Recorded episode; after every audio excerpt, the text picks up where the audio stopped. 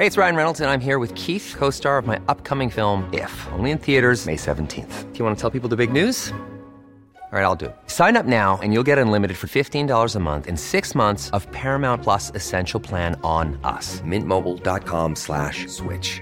Upfront payment of $45 equivalent to $15 per month. Unlimited over 40 gigabytes per month. Face lower speeds. Videos at 480p. Active Mint customers by 531.24 get six months of Paramount Plus Essential Plan. Auto renews after six months. Offer ends May 31st, 2024. Separate Paramount Plus registration required. Terms and conditions apply if rated PG.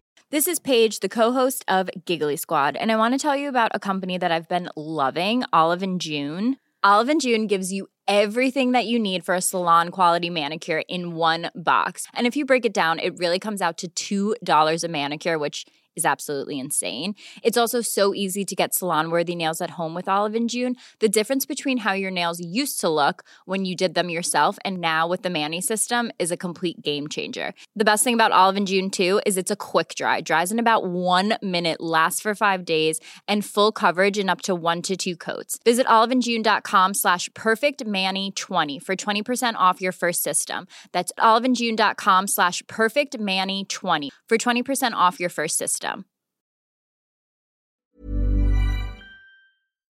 Doctor's Kitchen Recipes, Health, Lifestyle.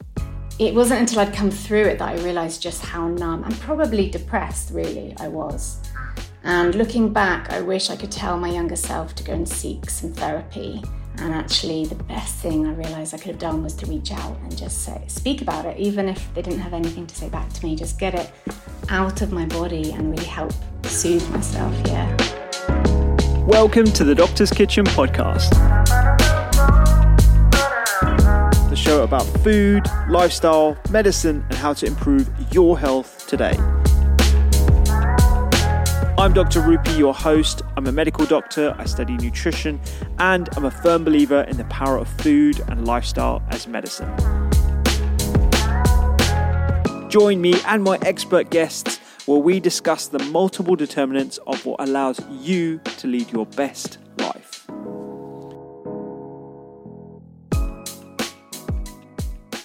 On this episode, I have the pleasure of being joined by Dr. Lauren Macdonald.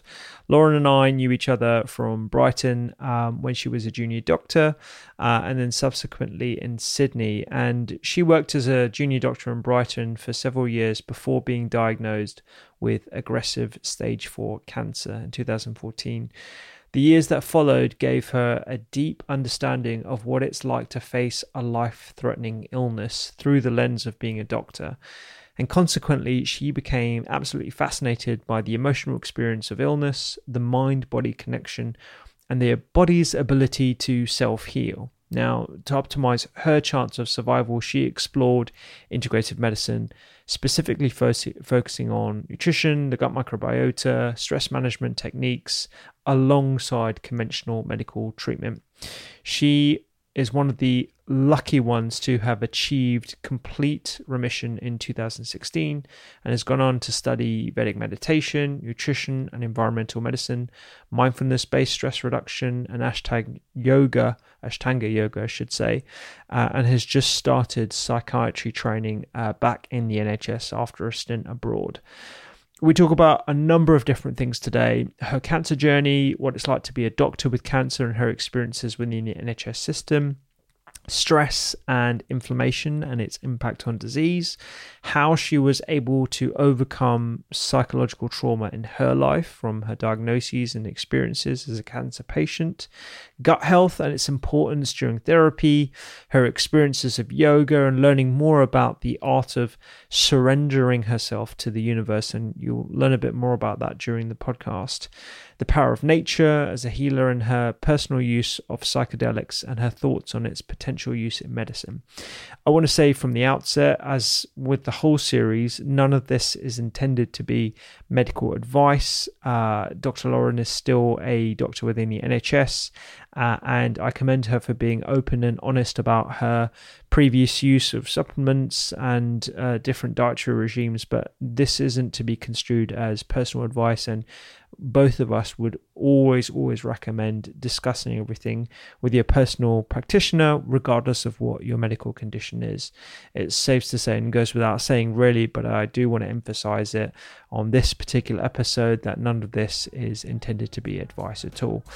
Uh, I, I'm really, really privileged to, to know Lauren, uh, and I think you're going to find this episode uh, truly inspirational. She really is an incredible person, and um, I, I can't wait for you to listen. So, without further ado, here is my conversation with Dr. Lauren Macdonald.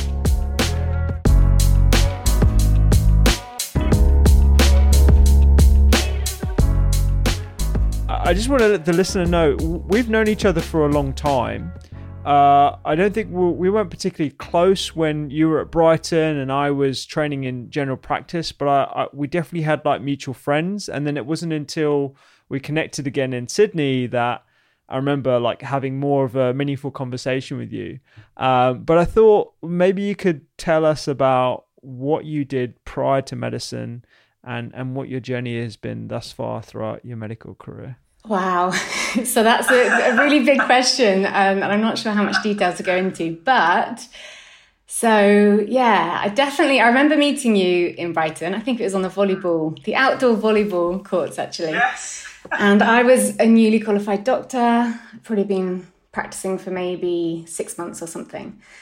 And prior to that, I'd been actually, well, I'd obviously just gone through medical school. Um, but before that, I'd been working in advertising for a little bit. And before that, I'd been doing a psychology degree in Cardiff. So I'd had a bit of a kind of convoluted route into medicine anyway. And then I didn't know about this advertising thing. Can you double click on that for a sec? What? Do you know, I had a really um, visceral reaction to, you know, no no kind of disregard to anyone's working in advertising. It's absolutely needed. Um, but we, yeah, I just I'd sit in the office and I just kind of thought, this isn't what I want to be. Do I really want to spend my life doing this? I didn't feel like I was personally doing enough to help people in the way that I wanted to be helping them.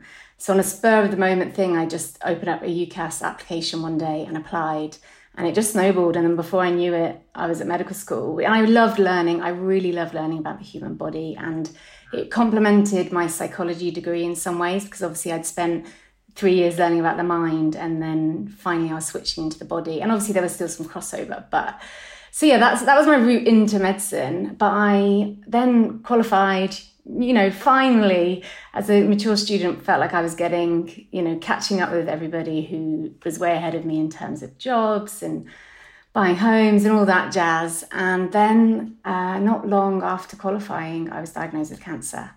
So that was back in 2014 uh, February the 14th, because I remember thinking this is absolutely the worst Valentine's Day I'm ever going to have. Oh, no. And um, yeah, so that was, that's really been, I mean, it, there's a very clear pre cancer and post cancer part of my life because it really has changed. The last six years have been so challenging in so many ways, and yet they've also allowed me to grow and have experiences that I would never have had if I hadn't have had cancer. So it's a real mixed bag of some blessings in there, but I don't want to sugarcoat it. It's been really difficult. It's um yeah, anyone who's currently going through it or has been through it will know how hard it is.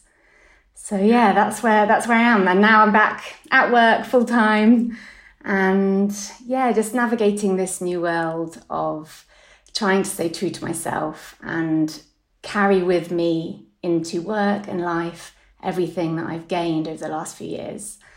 Um, there's still a lot to learn. I'm very much on a journey of growth and learning more about medicine, really. I think we get quite a, well, we definitely get a conventional um, approach to medicine taught to us at medical school. And having cancer really opened my, up my eyes to integrative medicine and complementary medicine and all of the amazing practices that we can do to empower ourselves as well.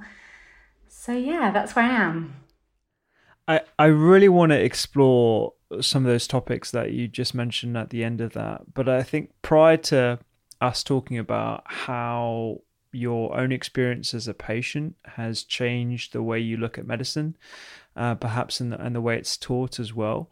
Um, perhaps we could talk a bit about um, the process of being diagnosed and how you found out in the first place, and a, and a bit about the type of cancer that that you had as uh, uh as, as well. Yeah, so I had malignant melanoma.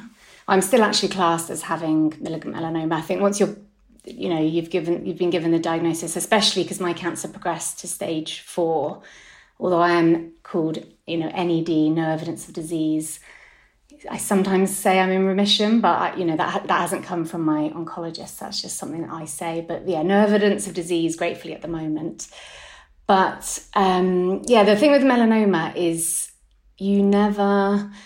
It's one of those cancers. There's a few key ones, and I know you'll know these cancers that you really do not want to get. And as a medical student, I remember hearing about melanoma, ovarian cancer, pancreatic cancer. There was a few that were really um, kind of just scared me to get. And yeah, lo and behold, as a new qualified doctor, I get diagnosed with melanoma. And it was a really strange uh, experience because I had noticed a lump on my knee. So it wasn't, you know, you have a normal, there's this A, B, C, D, E that as doctors we're taught about to look out for. And instead, mine wasn't a changing mole, it was a new tiny, tiny lump on my knee. But there was just an intuition. There was alarm bells that were going off. So I went to my GP at the time, and he actually said he didn't think it was anything to worry about. Which unfortunately, now I've heard that so many times in the cancer community, and this is not pointing fingers at GPs because I really know how difficult it is. But I should have probably carried on pushing because there was something screaming inside me, this isn't right, I'm not sure about this. But I left it then. I think there was a reassurance, and maybe I wanted to be in denial that something was wrong. So I left it for six months, which in kind of cancer terms is huge. And I, there was a niggling feeling at the back of my head that I should go back. And it wasn't until I was shaving my legs one day in the shower and I just nicked the top of it and it just poured with blood. And I was on my way to work, I was about to go in, I couldn't go to work, had to go straight back to the GP. And before I knew it, I was actually having surgery two days later, a wide local excision. And um, the, the strangest thing was that one of my colleagues, someone I'd been working with, another doctor, I went to a different hospital for my first surgery, and he came in. He's pulled back the curtain to give me my put my cannula in, and it was this weird. It really was a kind of sliding doors moment of me transitioning from doctor to patient because we literally the week before we'd been colleagues on the ward looking after other patients and suddenly I've just got a snapshot in my head of his face because he was so shocked to see me in the bed. I was so shocked to see him pulling back the curtain. And it was this moment of just having to realize where I was. I think I'd been in denial up until then. So yeah, that was that was my my entry point into cancer and all the surgeries and everything I've had since then. Yeah, and it, and that lump was it changing at all during that six month period? Was it? No, and I kept an eye on it because obviously that's what we're taught. If it's changing in color, diameter, it didn't really change, and that was, I think, again, I, I wanted to reassure myself, and I think I really, truly did have a bit of an anomaly. I don't want to panic anyone listening who has had, who maybe has a mole or a small um, lump. Um, it was, I think I have, you know, I had a nodular melanoma, which is not as common, but also really aggressive as well. It's within the melanoma family, that's the one you don't want to get. And uh, yeah, so it wasn't really, otherwise, I think I would have gone back sooner. But as I say, I think at the back of my head, I wanted to be reassured. I wanted it to be okay.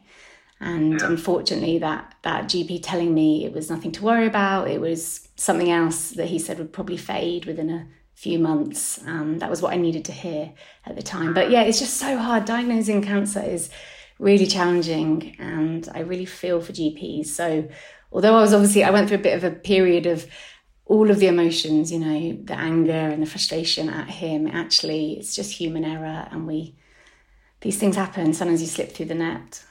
Yeah, absolutely. And you know, I shudder to think of the number of patients that throughout my clinical career might have slipped through the net and it's it's going to happen. The longer you're in medicine there's the odds are stacked against you um, to to miss something like that S- especially something um, as non-conforming to what you what we're taught uh, at medical school and throughout postgraduate education as well. Um, but that experience of of you suddenly becoming a patient and, and that I, I, can imagine I've got that scenario in my head of of the curtain being pulled back and your colleague looking at you. was that the first time you realized what it was like to be a patient and actually truly empathize with, you know, something that we do as as doctors on a, on a daily basis? Yeah, I was a real vulnerability because it was late at night. He'd been really busy, so he didn't get round to me till about 11 pm. So you're already feeling quite tired. All the sounds are going on the ward, the lights are bright, you're already feeling really out of your comfort zone. And it was that, uh, on one level, it was comforting to see a familiar face. And then it really brought it home that I was the patient. I wasn't the person putting in the cannula, I was the person having it done to me. And I, just for the first time, I felt so vulnerable. And it was strange because I hadn't been a patient before. Um, ironically, I've been a patient so many times since that moment, but at the time it was all very new to me. And I really understand now how scary it is. You know, hospitals were familiar to me. I'd been, you know, got just gone through medical school, I'd been working on the wards.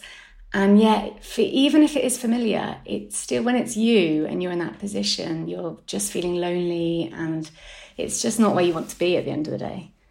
Yeah, yeah, and and as a young person as well with that diagnosis, uh, I remember on on your podcast, uh, I, I talked about my experience of suddenly becoming a patient. Um, again, like really early on to my medical career, and one minute you're strutting up and down the ward and you're seeing patients and you're part of a team, and the next minute you're in the hospital bed, which is so alien and so foreign and and tr- really embarrassing as well. It's almost like you, you know, you, in a way, you, are weak and you, you, go through these emotions where you don't know whether you can be a doctor and all these different things. So, yeah, I, in in a small way, I can and can relate. But obviously, with a with a cancer diagnosis, it's it's it's like a whole huge load of of emotions to go through. Yeah, there's it's interesting. There's I noticed that times I was angry, there was the denial, there was the shame uh, at having a cancer diagnosis. It took me a while to speak out loud, and obviously that was a lot of fear driving that, but there was definitely some shame there, which I wasn't expecting. I mean, not that I'd ever planned to have a cancer diagnosis, diagnosis but I just was didn't expect that to come up.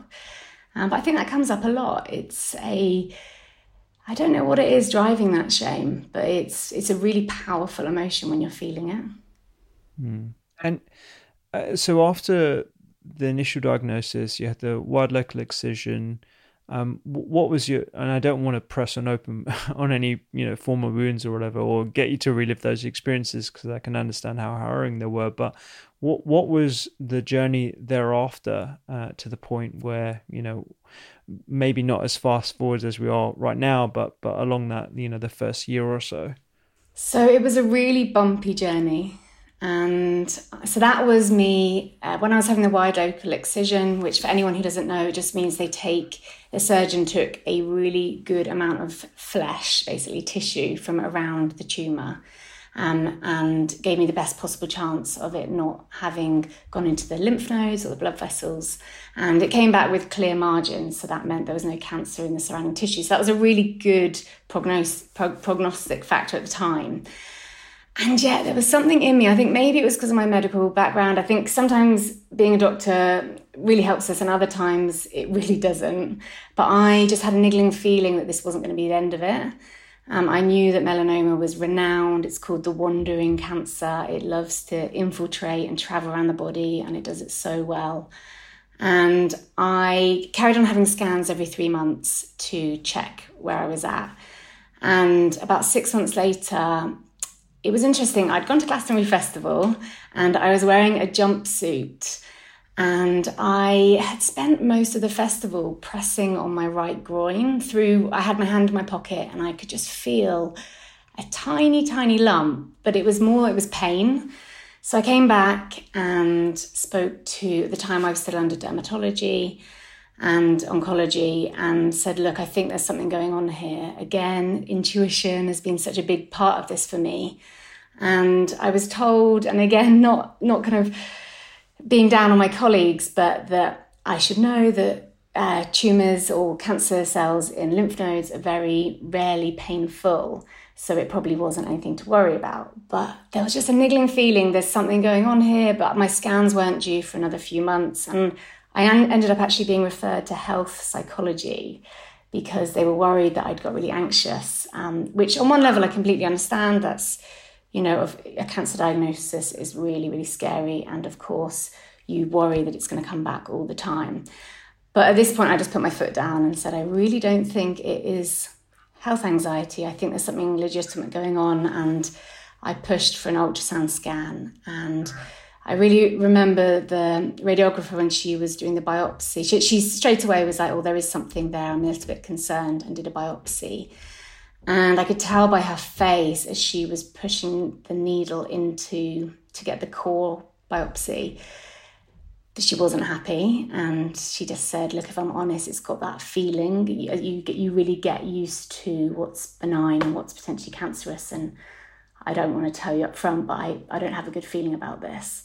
So that was me progressing to stage three. So once it's, I had I had um, the biopsy result. Yes, it was cancer, and that was me at stage three. And again, this was again towards the end of 2014. So I ended up having going back into surgery, back into the hospital, having a groin dissection, which is a removal of quite a lot of lymph nodes at the top of my right leg.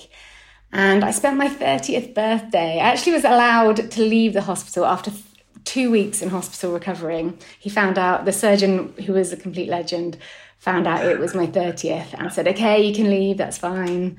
But I had to leave with um, drains. Anyone who's had, you know, whether it's um, mastectomies or other surgeries, quite often you have to have these drains which contain your blood and your lymph and they're pretty they're not ideal you don't want to be really walking around with them but he said okay you can leave for your 30th birthday party some friends have put a little party on for me as long as you keep these drains in. So I ended up having to strap these drains to my leg, and that's how I left the hospital yeah. stage three. And it was so sad because I, I got out. I you know everyone had been amazing. They'd actually carried a sofa down to Brighton Beach for me to sit on, and everyone arrived, and there was balloons, and it was just it was so lovely after two weeks in hospital.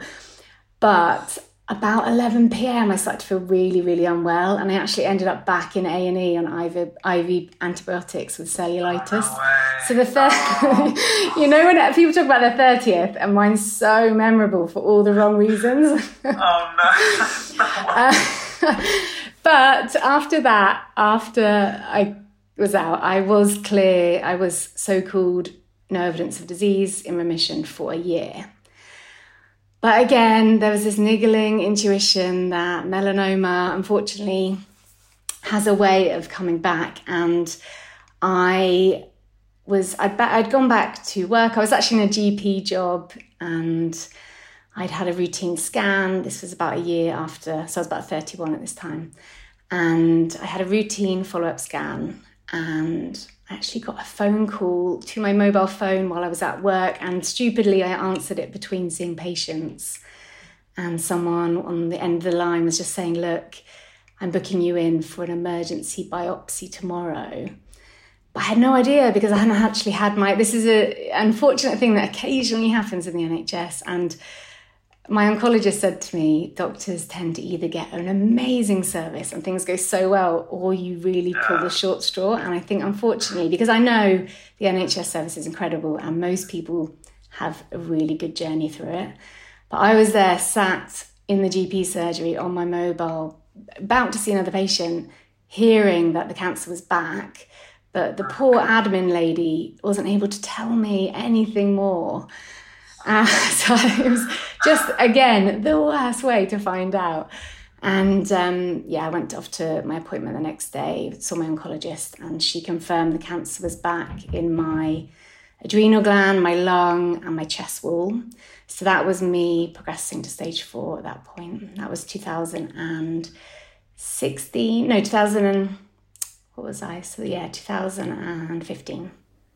Wow. I mean, anyone hearing this for the, for the first time, and I'm sure you, you shared these stories on your podcast and stuff, must just think this is crushing on a physical and an emotional level. Um, I mean, there's two things I want to talk about. Uh, the first, the first of all, is the intuition, because I hear this a lot from patients, particularly from parents of patients as well. So in, in pediatrics, this intuition that something's quite not right, and what that felt like, and whether that was hanging over you the entire time, um, and also like uh, during this period of your life, how are you dealing with those emotional setbacks? uh, that seem to just occur one after the other? So I think to answer your question about that first, first of all, I just remember thinking, just give me a break, please. I just, I felt like I couldn't catch my breath because I was having scans every three months and it felt like for about 18 months or two years, every time I had a scan, it was bad news. And I was exhausted. I didn't have time to fill my cup up enough to prepare myself for the next kind of wave to crash over me. So that was really, really hard. And I hadn't, it took me a while to find all of the emotional and spiritual practices that I now know are so important. I'd been so focused on really from stage, between stage three and stage four, I'd had a whole, nearly a whole year of being in remission. And I'd thrown myself into learning everything I could about integrative medicine and nutrition. And I was even trying some weird and wacky things because that's what you do when you've got cancer and you're petrified and you think it's going to come back. So I tried the Budwig protocol, which is where you mix cottage cheese and ground flax seeds and it tastes absolutely foul. I don't think I've heard of that. Wow. I was trying anything. I was, um, and I don't blame anyone who does this because I had you know, all of this medical knowledge. And yeah, I was scouring the internet at 4 a.m. looking for cancer cures because that is just so often what you do. Because you are so scared and you think maybe there's something they haven't found out yet, maybe there's an underground something that hasn't been researched enough that will actually help me. So yeah, I was trying strange things. I was doing then, you know, sensible things. Um, I went plant based. I reduced my sugar, reduced my dairy and I was juicing twice a day. I spent a ridiculous amount of money on a masticating juicer. And but I'd really focused on my body between stage three and stage four. And to be honest, when it came back, I was really fed up because I just thought for a whole year now, I have been eating so carefully and the things I were eating were specific to, I'd done my research. I thought, right, what's going to help either kill cancer cells or reduce what's called angiogenesis, which is where cancer cells try and recruit new blood vessels to help them grow. So I was eating pomegranates and shiitake mushrooms and Brazil nuts and all of these things. My diet was really, really regimented and specific. And I hoped that I was, that was me done. I was going to be in remission for life. So when it came back, to be honest, I just thought, sod all of this. I'm going to eat whatever I like. I'm going to have fun. Life's too short. And then after a few, I mean, what's interesting, of course, is it really affects your mental health. When you start eating rubbish again, you don't feel so great. So actually, after about six weeks or two two months, I started eating healthily again. But then I brought in the other practices, which I hadn't really been focusing on. So I think it was the, the turning point for me it was interesting. I, I noticed that as I as the cancer progressed, you'd think actually I would have struggled more, and yet actually I felt much calmer and more at peace when I kind of transitioned into stage four because I'd started to have all these practices. So I'd started practicing yoga and meditation and just all the things that you know help being out in nature or journaling. And having fun. I definitely brought a lot more fun back in then. And I went on some epic holidays, much to the Royal Marsden's disgust. I flew off to Colombia in the middle of Zika virus, which they said, please do not do this. But there was a drive in me then. I just thought, no, I don't know how long I've got left because stage four, you know, back, back not that long ago, 10 years ago, the survival rate for stage four melanoma was about 12 months. And I'd already lost quite a few friends, patients that I'd met in the cancer community who also had stage four melanoma. So by that point, I was just in a different state. And I really feel that the final piece that brought it all together and really enabled me to get through that period was coming to an absolute point of surrender. I'd been doing everything I could for so many years, uh, you know, alongside conventional medicine, absolutely. And it was finally just going, I'm, I'm gonna, I'm gonna give this up to a higher power. I've done my bit and I've, I've learned so much and brought so much in. And now I need whatever it is, God, universe, my ancestors. I actually remember going outside and looking at the stars and just thinking, whoever is up there looking down over me, I really need some help right now. If you can do anything, I'm not done on this planet yet. I'm not done on this earth please give me more time, help me. And it was a point of surrender. I felt lighter. Um, it took the pressure off me. And I think that has an amazing effect on our nervous system because when you're in that fight, flight, so stressed, it's obviously just suppresses your immune system and all of that. So actually getting to a point of surrender, which I don't think so many people say, how do you get to that point though? And I don't think you can can really push it. I think you can, of course, do the practices that can help you get there. Um, meditation, breath work, and just spending time in nature. You know, nature is my absolute church. It really helps me to connect to something beyond myself. But that point of surrender really helped. So I'd say that was how I got through the period. But of course, it wasn't always easy, and there was a lot of numbness. I think interestingly, you learn a lot about yourself when you go through a really stressful period. And for some people, they are in that hyper vigilant state.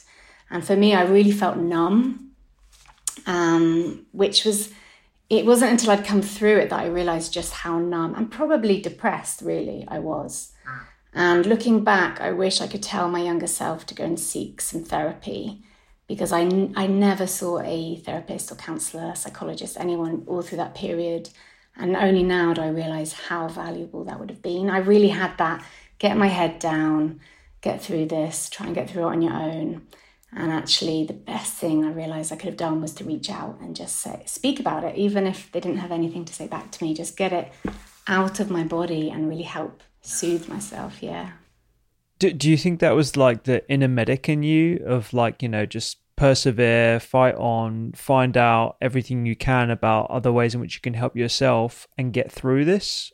Or is that something a facet I think it's your, more your a personality before? trait. Yeah, I think mm. it's my everyone has different ways of coping and researching and being quite methodical and logical is my go-to. And even I remember the oncologist saying to me at one of my appointments, Lauren, are you sure you're okay? Because I've never seen anyone react like this before. Because I, I, I can't even remember. It was all such a blur. But I think I was saying, you know, okay, what's the next plan? And then what do we do? And I guess that is probably the doctor in me coming out as well. But definitely personality as well, which I don't think is healthy. I'm a huge fan, as you know, of Dr. Gabor Mate and all of his work. And having read so many of his books, I really realized that actually suppressing your emotions is not a good thing. And trying to just put your head down and get on with it is definitely not the way forward in terms of helping your body be in that self healing state. So, yeah, there's been a lot of lessons along the way. It's not been plain sailing definitely the conversation that you've had with Gabor and um, Jeffrey Rediger as well, like on your podcast, are, are awesome. I highly recommend anyone uh, listening to this go stop this right now and go listen to those. Um, but uh, one thing I wanted to pick up on there was um, your experience of being part of the cancer community and you, you mentioned you, you, lost some friends how important was that community and and was that a way in which you shared different coping mechanisms in, in terms of the surrendering uh, and perhaps even introduction into the food and, and lifestyle aspects So I think it was it's it's mixed in some ways. Being part of, and I'm I'm still on many cancer community Facebook groups or very just various forums, and sometimes it is the most helpful thing when you need it, and other times it can be really challenging because you're already so in that world. What you actually need is to be out of it and to be connecting with your friends and family. And it, it's hard because you, especially if you're an empathic person, you will inevit- inevitably take on other people's grief and struggle as well. And there's something to be said for your own boundaries and just looking after your own energy. And yet of course you want to also support other people. So there's you just have to kind of work that out. So so sometimes yes sometimes no. And but the greatest thing for me was actually finding a girl in australia who was about six months ahead of me. Our stories are so similar. It's ridiculous. And we still talk now which is lovely. But she had progressed to stage four about six months or maybe a little bit before me and then she'd started this amazing new drug, pembrolizumab, which is an immunotherapy. And she, like me, had been one of the first patients in, obviously, I was in the UK, she was in Australia, but to get the drug off trial. And she'd had a really quick response and she was in remission about four months later. And I found her and she was just a lifeline. I think it's hope. I think it's giving you that hope when you're in such a dark place and you're just hearing these stories because so and so often the stories that make the news or the headlines are unfortunately the stories that have people have died, people are sick, and you don't often hear the success stories. And of course, they're out there. People who have survived are quite often just out there living their lives and maybe have distanced themselves from the cancer forums because they, they don't want to necessarily stay in that space and they're moving on. So finding her was amazing. Yes. So, so and I've paid it back. I've, I've made sure I've tried to connect with people who I see are a few years behind me because I think that element of hope is just so amazing and so powerful. Yeah, well, I mean, everything you do right now, I think, is a sense of hope and positivity for, for people who are going through this, or even families who are going through this as well. So I, I think you're definitely paying it back, mate. uh, hope, uh, hope without being unrealistic. I hope because, of course, even now as I sit here, I'm not. I don't necessarily. Who knows how long I'm going to be here? At the moment, things are, are well, and I'm so grateful for that. But yeah, I definitely hope, but with with a strong grounding in realism as well. Yeah, I, am curious to to know. I mean, you mentioned that you were on the internet looking for, you know, anything out there that that could have helped you uh, during treatment. But what did your um, oncologists and and other sort of professionals who were helping you go through it and treating you think about your lifestyle changes, or did you even tell them about what other things that you were doing? So again, I just I feel like I'm just saying negative things about the NHS and my colleagues. I'm not. Um, so and you've got to remember as well, this was back in 2014, 2015, and a lot has changed. It's been so fascinating to be connected to this space, whether you call it lifestyle medicine or integrative medicine, because so much has changed in the last five, six years and the wellness world really it wasn't really a thing. When i first started when i was going off to buy my chia seeds or lentils you know i was still having to go and find it in shops that you know it's everywhere now. But then it wasn't the case. So my oncologist it wasn't actually my oncologist it was my dermatologist at the very beginning. I said look i'm taking these various supplements. And i i don't think i was being ridiculous at the point which to be fair, I then did escalate it after. at a later date, I did absolutely escalate my supplement taking. But at the point, I was being quite sensible. I was taking a multivitamin, I was taking selenium, coenzyme Q10, a fish oil, and a vitamin D, I think. And I said, oh, and I'm also having a lot of turmeric and garlic and lots of herbs. I'm juicing parsley and, you know, listed off all this and I remember her just turning to me and saying, Lauren, you're an educated doctor. What are you doing?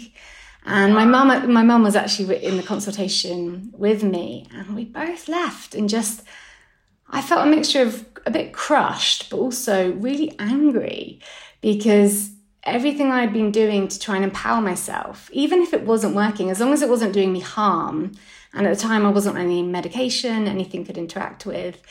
And yeah, I just felt I felt really disappointed that I wasn't being supported in my journey of empowerment. And I just I did actually personally for me I, I chose to ignore that advice. She asked me to stop. And I think so many cancer patients, and this is something that I think I think this is so important. Why oncologists and doctors need to be so careful about the way they speak to cancer patients because what can happen is you hear that and yet you're driven by your research or driven by sometimes just pure fear. And then you just don't disclose it to future oncologists future doctors. And that can have a huge impact as well. And a prime example of this is that when i actually started the immunotherapy I was really interested in um, CBD and cannabis because I'd read quite a lot about the fact that it can actually help um, in, with cancer, especially with um, pain and things like that. But you know, potentially in the future, we might find out it really does help to actually treat cancer as well. But I'd got dug a bit deeper and found some research that suggested that actually having any form of cannabis, whether it was CBD or whatever, while you're on immunotherapy would actually maybe be detrimental because it could prevent your immune system from essentially being ramped up, which was the thing my drug was set to do. So, of course, in that prime example, if I had not, if I had just gone ahead with it, I wouldn't have felt comfortable probably telling my oncologist. And yet they'd have wondered maybe, oh, why is the immunotherapy not doing anything? So I think keeping that open dialogue is so important. And of course, you want to make sure people aren't going too crazy, which I later did. and I was taking about 30 supplements, if I'm honest, when I was at the end, towards the end of having stage three. Um, and I, I realized I just lost it. Basically, I was I was running on fear, and I needed to bring it right back. But again, I, I don't think I did disclose any of those supplements at that time to any doctor because I, I had a feeling that I would know the response. So yeah, it was it was really interesting to be on the receiving end of that. Yeah, I, I don't think you're being negative at all, actually, to be honest, Lauren. I think we need to have more open communications about this. And luckily, um, there is a renewed interest from the medical field in uh, different ways in which we can use food to heighten the efficacy of therapy, particularly immunotherapy, um, but also more oncologists who are open minded about this as well and actually have the the the method of speaking to patients that isn't disheartening because I think the emotional uh, tool, uh, as we're, we're going to talk about a little bit later, is super important during this process. So, yeah, I don't think you're being negative at all. and there's definitely there's definitely been a change because five years ago when I was I was telling other patients on the chemotherapy unit, you know, you must look after your gut health. This is key. Go and buy your prebiotics, probiotics, eat this. And one of the nurses actually said to me, Lauren, please stop doing this. Like you can't go around telling people what they need to be doing. You're not their oncologist, which was fair enough, fair enough point. And yeah, it's so nice that I now get messages from people saying, Thank you so much for telling me to have a look at my gut health because now the research is coming out suggesting actually that can play a really important role um, alongside immunotherapy and that their oncologists are now actually recommending to them to eat prebiotics and probiotics, which is wonderful because obviously the science was there, but it was so preliminary. And I do understand that it does take a while. You don't want to jump straight in until you know something is going to help and not be um, cause harm. And yet, so often with these lifestyle measures, just eating healthily and drinking your kefir or eating your sauerkraut, how much harm can you really do? So, yeah, yeah anyway. yeah, when it comes to food, I think, you know, there's a, a, there's a balance to strike between being anxious about food and, you know, what is reasonable for patients, but I think it's very hard to do harm um, with just improving your diet by increasing plants and you know doing a few basic measures. Um, but it, it is interesting to note that it's now become sort of not mainstream practice but it's definitely becoming sort of like a foundation that most people know about um, I, am interested to know, and I don't want you to, I, I, don't want you to feel like you're ragging on the NHS too much at this point. But I'm interested to know about what kind of dietary advice were you given, if any, uh, during the early stages of your treatment. So I had no dietary advice at all, and I had no mental health advice. I had no emotional support. And I hear from other friends, other people who've had cancer, that they have had an amazing journey through the NHS and they saw uh, nutritionists and they saw counselors. So I think maybe, I don't know whether people were, were looking at me thinking, oh, she's a doctor, she's kind of got it covered, she's seeking um, her own support. But yeah, I didn't, I didn't receive anything uh, at all. And it was really interesting because I've gone, I've now gone on to do a nutritional uh, qualification. And I realized how little I knew. I know that you've just um, finished your master's as well, but the biochemistry and it was just mind blowing. And I realized actually that you, it really is helpful to go and seek uh, expert advice rather than just trawling the internet yourself. Because if you Google pretty much anything and cure for cancer, you can find something that will support that. So, what you need is expert advice. Otherwise, you can just be, yeah, buying all sorts and hoping it does something.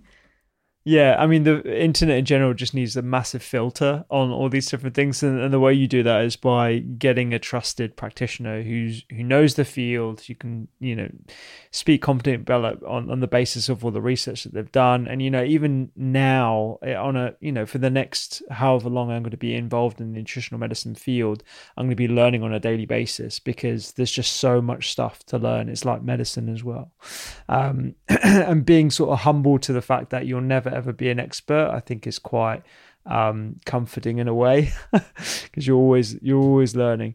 But what I, am interested to, to into how you made that transition because after your stage three and then doing all these winning wonderful supplementations and and changing your diet and then still progressing to stage four and being crushed by that how did you then sort of um, introduce more of the mindfulness based therapies, environmental therapies? Uh, is that something you've always been interested in, or did it come about as a result of sort of that that period of time? It was. I mean, I'd always been interested in yoga. I'd practice yoga once or twice a week, going to a class, and I'd always loved being in nature. But it really changed why I was doing it. So my yoga practice became about feeling safe in my body because I what was interesting is the tumors that started growing, especially my chest wall, I could visibly see them. They were really lumpy, they were sticking out. The tumors were um, getting blood vessels, kind of recruiting blood vessels to them. So there was it was pretty gnarly really to to have a look at. And a friend when I went off to Colombia with her, she said she said she just remembers seeing me in my bikini and just these huge tumors being there. So it was really, it was a daily reminder that I had cancer. And I did start to feel like my body was betraying me in some ways. And yet, when I was on my yoga mat, when I was practicing yoga, I felt so strong. And it was so strange because I remember thinking, there is no way I can die. This body is so strong and healthy. I'm fine. I'm absolutely fine. But, but, I'd only have those thoughts when I was on my yoga mat. And then, of course, when I was in front of the mirror looking at these rapidly growing tumours, I was terrified. So I think that's why my yoga practice became so important. And that led me to go off to India and do yoga qualification. Again, not really at the time thinking I was ever going to practice, you know, teach yoga, but I was so intrigued at how I was able to be on paper so ill and yet feel so strong and healthy when I was on my yoga mat. And obviously, that then brought in the meditation and breath work and really introduced me to more spiritual practices um, like chanting, which I now love, which I don't do enough, but things like Kundalini yoga. And yeah, that was that was really what what, what was pushing that at the time. And it's same the same with being out in nature. I would I'd always loved being out in nature, but I think I went through a really low period between. So basically, when I was diagnosed with stage four, and when I had that awful phone call when I was sat in the GP surgery, And unfortunately, I was seen by the Royal Marsden, who I have to say, I, I want to give a massive shout out to because they have been incredible throughout my whole treatment with them. But I basically, they just said, look, there's no treatment for you at the moment. We can carry on cutting out tumours. And by that point, I'd had four surgeries, I think. But I almost felt like it was cat and mouse. Was, they were just chasing. They weren't getting to the root cause of the cancer. They weren't Uh, it was just how long are we going to play, play this game of cutting these tumors out? And yet literally the one on my chest wall they cut out at one point. And the lovely surgeon was so sweet. He said look you're a young woman. I'm going to do it really well and tight. Like make sure you've got a tiny scar and i'll put this special dressing on that will hopefully make sure the scar heals really nicely. You won't really see it. And he said but keep it on for four weeks because then that will improve the healing. And when i took the dressing off, the tumours had already sprouted up in that area. So that's how quickly they were coming back. And um, so I was, I was in this a, a, bit of a sticky position for about three months because the my oncologist at the Royal Marsden just said, look, unfortunately, there is no treatment available at, the, at this moment for you, that you are not eligible for any trials, and immunotherapy hasn't yet been approved by well, I think NICE had just approved it, but it hadn't come on to the NHS yet. So he said, hold tight, which are not words you want to hear when you've got stage four cancer. Hold tight, potentially in the new year, the treatment will be available. So I had such an awful Christmas that year because I knew I had these rapidly growing tumours and yet there was no treatment other than keeping potentially cutting them out which was not ever going to get to the bottom of it by that point that you know i had the tumours in my lung and my adrenal gland as well.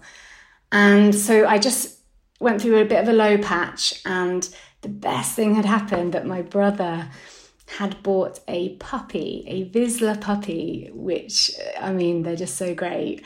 And then he'd yeah. had to go up to London um, for six months. So I actually inherited a puppy at the most ideal oh. time because I dogs are true therapy. So I had this puppy that had so much energy. I needed walking every day, and that pushed me to get up off the sofa because I definitely was looking back depressed during that phase, or at least I was just totally numb. And yet I was out in nature every day walking this puppy, even when I didn't feel like it. And just spending time with myself and reflecting on my situation and that gave me a lot of compassion. I used to notice that I'd started saying to myself, just quietly, you know, in, in my head, you're doing so well. Giving everything you're going through, you are doing so well. And there's something so soothing and powerful about that compassion, which I don't think I'd had to my about like to myself. I don't think I'd expressed that to myself prior to that. And yeah, just walking is so therapeutic as well just putting one foot in front of the other. It was a real mindful activity. So there was a few things that just popped into my life around the right time that helped me to just get through that. And then I was so fortunate. It really was divine timing that in the January I was one of the first patients to receive immunotherapy and yeah, had an amazing response. I think it really helped that I'd had the 4 months to focus on my gut health prior to starting treatment. And within four or five months, I was no evidence of disease. And I just had a scan two weeks ago. And that's so I'm now four years NED, which is yeah, amazing. Amazing. that is amazing. Yeah. That is absolutely amazing. And uh, you, the the gut, the four months of gut health. What, what things were you doing there? Because I mean, we can talk about the yoga and uh, and how mindfulness is super important for gut health. But in terms of the food, did you do anything specific, or was there? So I was just I'd, I'd gone away and looked up the prebiotics, the probiotics. So, prebiotics, Jerusalem artichokes were a big part of my diet, which, if anyone's had, they make you so bloated. But I just, I'd, I'd eat them nearly every night. Uh, so they were, so they were big. Um, just anything containing inulin, I was having anything like asparagus, things like slightly green bananas um, anything that just could basically feed my gut microbiome. And then on top of that, I was having my kefir and my sauerkraut and taking a probiotic. And of course, obviously, because it's the mind body connection, it doesn't just go one way. So I was trying to reduce my stress levels and I was trying to be mindful and trying to get lots of sleep, which obviously your gut bugs love. So there was a lot of that. By that point, I was just yeah, just having and lots of fiber was was just a big thing. But I'd been doing that for years by that point with the juicing yeah. and, and eating lots of veggies. Yeah, yeah. And so um, I, it, one of one of the things that uh, I always speak to patients about is um, how to a recognize stress and stress is kind of like one of these umbrella terms that i think is just so all encompassing and it doesn't really personalize it to the per- to the person um, but how do you recognize when you are dealing with a whole bunch of emotions that you can't really deal with on a daily basis? And how do you take those small steps to improve that bit by bit? Because it's it's easy for someone to say to someone else you know what? You need to chill out a bit more. You need to you know maybe do some breath work and stuff. But what are the steps that you took and what do you what do you feel is quite effective for people well first of all i think the most unhelpful thing you can ever say to a cancer patient is just relax or it'll be fine or you know all of these comments that you hear and people have always got the best possible intentions but actually it causes you just so much extra stress because inside you're thinking, but it might not be okay, and I'm feeling really stressed and I don't know what to do about it. And of course, you're sitting there without cancer, you know, tumors in your body. So, so please, anyone listening, don't say that to anyone with cancer. That's just not helpful. Uh, just say something like, "I am here for you. If you want to talk, I'm here. What, what's going through your head? Let's talk." And that in itself really helps reduce stress um, just so that you know that you're being seen and heard. That's a powerful way that you, there's no better thing you can do for a friend, really. And beyond that, I think stress is so personal. We have this kind of window of tolerance, and obviously, and, and, and, you'll have probably seen that arousal curve as well, where a little bit of stress is actually quite good for us. And then we can peak and around the middle, we can just about cope, and then we go over the other side. And that's really it depends on what kind of personality you are as i said mine is a real numbness i know when i'm super super stressed because i basically stop feeling it's my coping strategy it's what i do for other people they may be running around like a headless chicken you know they, they might notice how they're expressing it and other people might go super introverted so i think first of all self-awareness is the most important place to start once you know a little about about your how you respond to stress. I think just first of all just getting used to how you respond in stressful situations and then taking it from there. So it might be that you know that when you're not sleeping well, when you're feeling a bit craggy, when you're snapping at your partner, that it's time to bring in some more practices like the meditation, yoga, maybe just walking outside in nature. And for other people, you might notice you started to withdraw or to become quite quiet or you're not socializing um, that much. And that can be your stress response. So it is really, really individual. And I think that's why it's so important to get to know yourself because yeah. people around you, they might pick up on it, which is helpful. But really, only you know yourself. You know what it feels like inside was there any sort of like um healthy skepticism or uh, reservation when it came to meditation or Vedic mantras or chanting that that kind of stuff, or were you always sort of open minded about it, uh, given your situation? I think I was just open to anything by that point. I just thought whatever, if anything had helped me, and I had a really powerful experience when I was on my yoga teacher training it was during a meditation, and we'd actually been asked to lie down. And I I don't know how long I'd been in that meditation. I definitely wasn't asleep. I knew I wasn't sleeping. But I felt like I was levitating and there was just golden light all around me and flowing through me. And at that moment, I had a really deep knowing that if there was any cancer cells left in my body, that they were being eradicated. It was just this incredible experience. And I actually went and spoke to the meditation teacher afterwards because I'd never had anything vaguely, you know, I'd never experienced anything like that. And he just smiled in his like gorgeous Indian way and said, "Yeah, this is just meditation. this is what happens." So I think from then on, I've never had an experience, you know, since in meditation like that. But it just made me realize there's so much we don't understand about the human experience and the way we interact with not just the world, but the universe and the cosmos. So, yeah, I'm definitely very open minded. Uh, there's been lots of experience that have just made me think, hmm, there's something more going on than, than what's right in front of us. Brilliant. Oh, so fast forward, it's been four years uh, since you've you've had that first scan that was clear.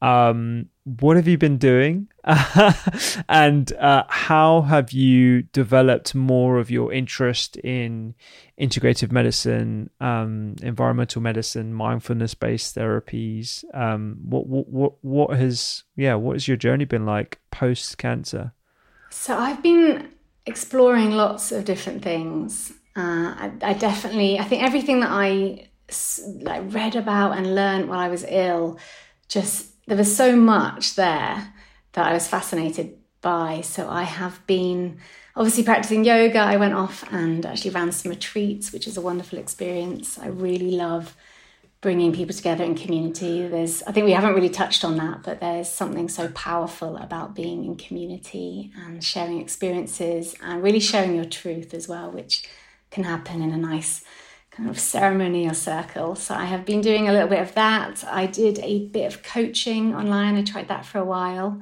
But again, just like we talked about at the beginning, I could feel that my boundaries, my energy was really being zapped by that. And that was um, because I was speaking with cancer patients and I really wanted to help and support people, but I realized one on one that wasn't really going to help me. So I tried that for a while. I have just as you mentioned, I've been doing my podcast, which has been an amazing experience. I'm having a bit of a break because I've just moved back from Australia, so I've been over in Australia. I mean, that should probably have been the first thing I mentioned yeah. for a year, which is. Again, I was waiting for when that was going to come up. I should have mentioned that first. I've been over in Australia, which has been lovely. It was so great. Just had such an amazing experience. I know we've got quite a lot of mutual friends over there.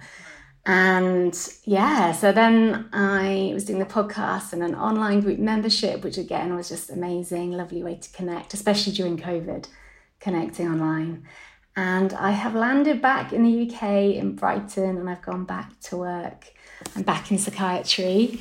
So it's been a bit of a, a yeah, lots going on. Lots of, I've just put my fingers in lots of pies and I've done lots of trainings and I've just finished a year training with Gabor Mate on compassionate inquiry, which is a therapeutic tool to help people with trauma and just help you get back in your body, which is so important if you've gone through anything, whatever it is, be it a it can be you know a, childhood experience a car accident a cancer diagnosis i think we really quite often disconnect from ourselves from our bodies and we talked earlier a little bit about compassion and how important it is that was an amazing training and I did an environmental medicine training, and that was combined with the nutrition. So that was interesting.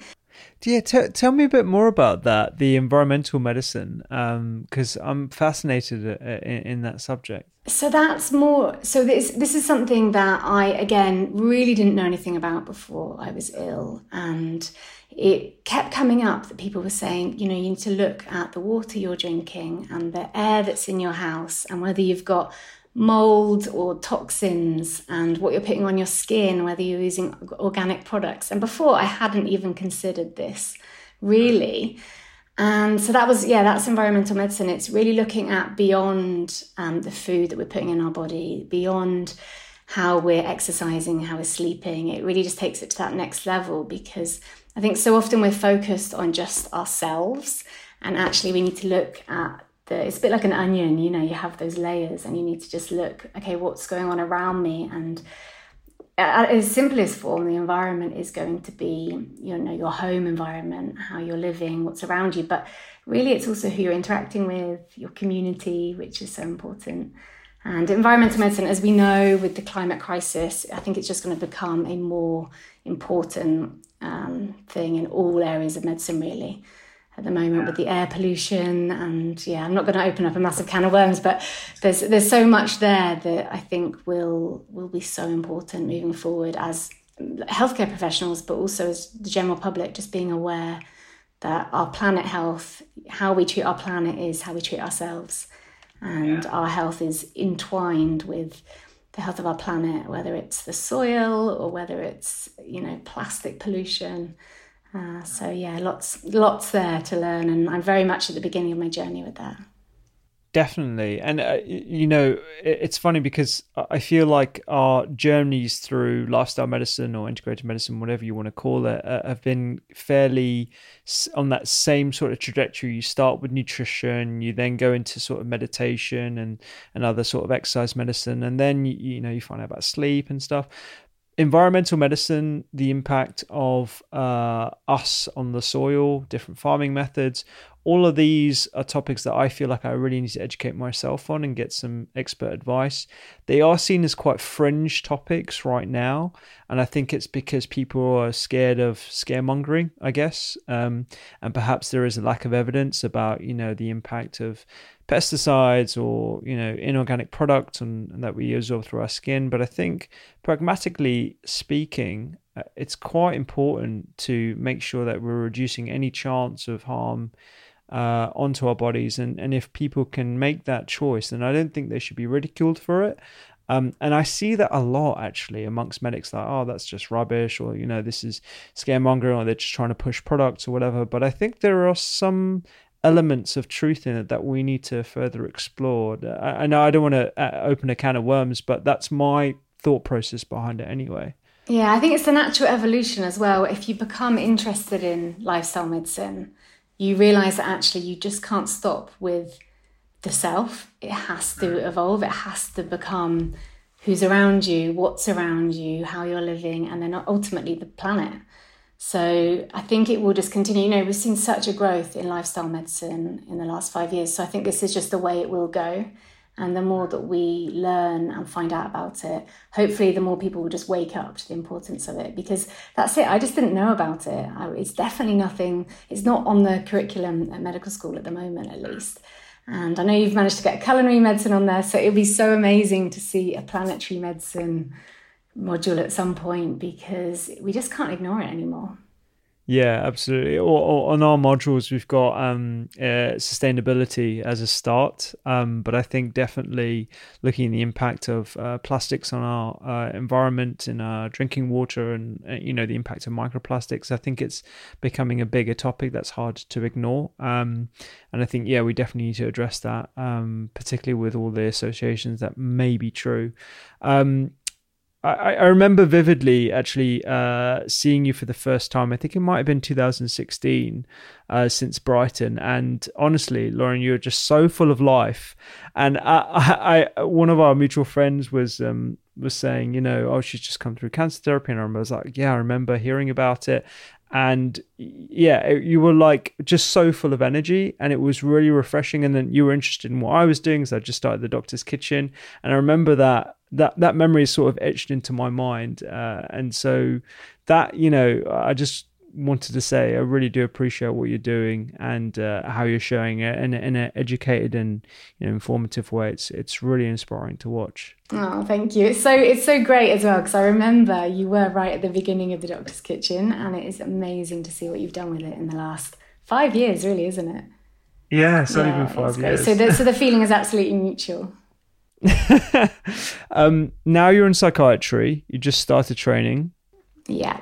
You got an interest. Yeah, just started. Um, you got interested in uh, psychedelics already and the uh, impact it could have on on helping people. Um, both I get, I guess, with a psychiatric complaint, but also with end of life as well. Can you speak a bit more about that subject, or is it quite early? No, it's absolutely fine. I think if anything, it's it's important to talk about it both in terms of a professional level but also on a personal level because there is such stigma you know we're, we're talking about years of hearing about the war on drugs and drugs are bad. And yeah all this new research in psychedelics is so promising. And my entry point was the john hopkins now almost famous studies because they looked at psilocybin for end of life or at least stage four cancer patients with anxiety, depression, existential crisis, because obviously it's terrifying when you get a cancer diagnosis, especially when you're nearing potentially the end of your life. And we definitely don't talk about death enough at all. You know, it's it's so hidden in most of at least Western culture. And the studies showed that a single dose of psilocybin, and this was done in a very controlled setting with the correct set and setting with a therapist, helped people to, not everybody, but the vast majority of patients to have such deep, meaningful experiences that even years later, they were still reporting because not everybody died. Some even went into remission, not obviously because of because of that journey, but they were still reporting very little anxiety, more peace, more kind of ability to look at death through a different lens, knowing that actually this wasn't necessarily the end. This might be the end of your physical body, but actually there's more to to everything. There's more to the to the universe and to we're just energetic beings at the end of the day. And when I read this research and I listened to Roland Griffiths, who is just such a lovely man, he was the lead of the study. And uh, yeah, since then I just been been fascinated with it, and it's amazing to see places like uh, St Vincent's in Australia. They're currently doing a study with uh, end of life patients, again looking at anxiety and depression levels and there's lots of other places in America. And obviously, we've got Imperial College here, headed by D- David Nutt and Robin Carhart Harris. And it's, it's uh, my interest is definitely the um, role it has for people with cancer. And I think not only patients with cancer, active cancer, but actually people afterwards, because I think so often that's a forgotten community of people. You know, you go through this such challenging experience where you're potentially preparing your will as I was. You know, I had a conversation with my dad about how I had to get my will in order. I wrote down all my passwords for various things so I could hand it over to my parents. You go through this huge, essentially, trauma, and then you're spat out. If you're fortunate enough to survive, you're spat out the other side with not that much support. So I think there's also a role, in my eyes, for patients on the other side. If they feel called, you know, I don't think it should be part and parcel of cancer care. You know, everyone's entitled to to their own opinion. But if if patients feel that it could help them, if it could be part of their toolbox, their holistic toolbox for healing um, from cancer, on on a more kind of spiritual, mental, um, you know, psycho emotional level, I think it's so powerful. And obviously, then there's a whole array of research now looking at the uses for mental health and psychiatry in terms of depression, addiction. There's so much there. So it's just a fascinating field. And yeah, I'm really excited to be entering it and just hope that governments will listen to the research because it almost feels more criminal to not have that experience as someone who, you know, I'm going to be really honest here. I have had my own experience. I went off to the Netherlands. I've spoken openly about it on my podcast and had a psychedelic assisted journey with psilocybin just last year, and it was so powerful and healing. And this is me. I was already three years in remission by that point, but it's so interesting what you hold on to and what you've buried without even realizing. As you mentioned very kindly, I was I looked very well. I, I, I did feel really well inside, and yet what came up for me during that journey was a lot, you know, I was crying at times. I was really letting go. I, I actually, it's really difficult to put into words what you see in a journey, what you experience in a journey. And the one thing that I, I really want to share with you is that I actually met. So, I, so I, I felt like I was just energy. I had left my body. I was really peaceful. And while I was in that state of being on another realm. I don't know. I don't know. I can't put it into words properly, but I got to communicate and meet several of the cancer patients who I'd been on the chemo unit with who had since died. And we got to have really beautiful conversations about how they hadn't really, they weren't really gone, they were still here. And they told me that it's all okay. You don't really leave, you never truly leave. You just, you do leave your body, but we're still here. And to have that experience I have since. It's so mystical and it's so. You can't really put it into words, but it's a deep peace and a deep knowing that you get from having an experience like that, knowing maybe there's something more than what we that we we know to be true right now. So that's why I'm I'm really passionate about helping, especially cancer patients, get access to this medicine. Definitely.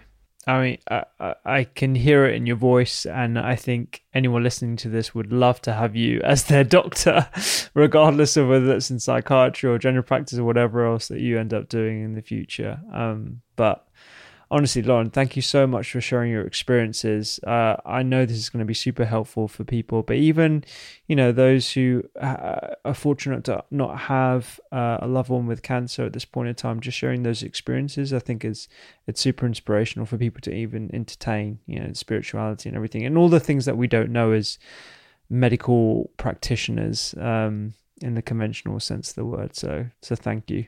Oh, thank you so much, Rupy. And can I just finally say, I I'm really aware that I'm in such a privileged position to have had stage four cancer and now have no evidence of disease, and and so many people never get to that point. point, and yet. One of the biggest lessons I've had in the last five years is the difference between healing and curing. And during that period of having active stage four cancer, I was so fortunate to experience what I would now describe as deep healing, you know, a, a deep inner peace, a calm, which is bizarre to speak out loud, but I remember thinking, wow, compared to when I had, you know, my first diagnosis and I was so frantic and petrified and felt anything but healed, it was amazing to go through that and have that. And then I think equally you can be cured and not be healed. So I think anyone who who has active cancer right now, who's going through a really tough time, first of all, don't beat yourself up about it. This is, you know, I did everything I could when I between stage three and stage four. I threw the kitchen sink at it, and it still came back.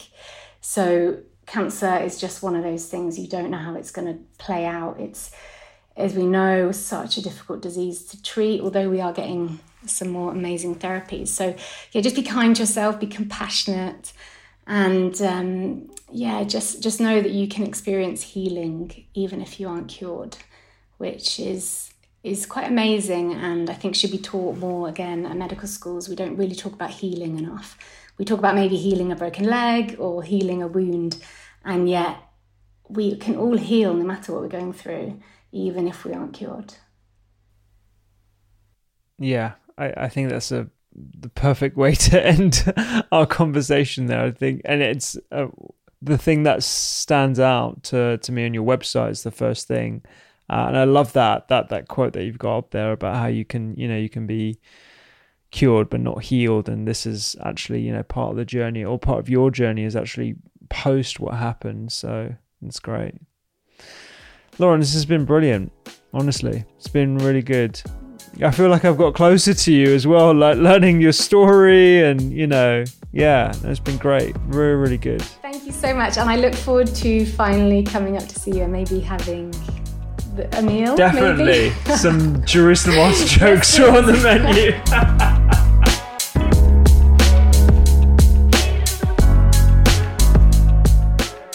can't think of a better way to end the series on cancer. Um, this is a short three part series on everything from diet to integrative oncology to uh, a doctor's personal experience of cancer. And I think um, it's just uh, it, it's a difficult topic to talk about uh, so openly. Um, and I commend Lauren for what she's doing. You can find out more about my guest on the thedoctorskitchen.com forward slash podcast, but do check out her podcast as well. It is an amazing source of information, and she's had some incredible conversations with well known practitioners who are very forward thinking in the field of emotional medicine, uh, trauma, environmental medicine as well. So do go check that out. Um, it's called the Healing Health Podcast, and I will see you here next week.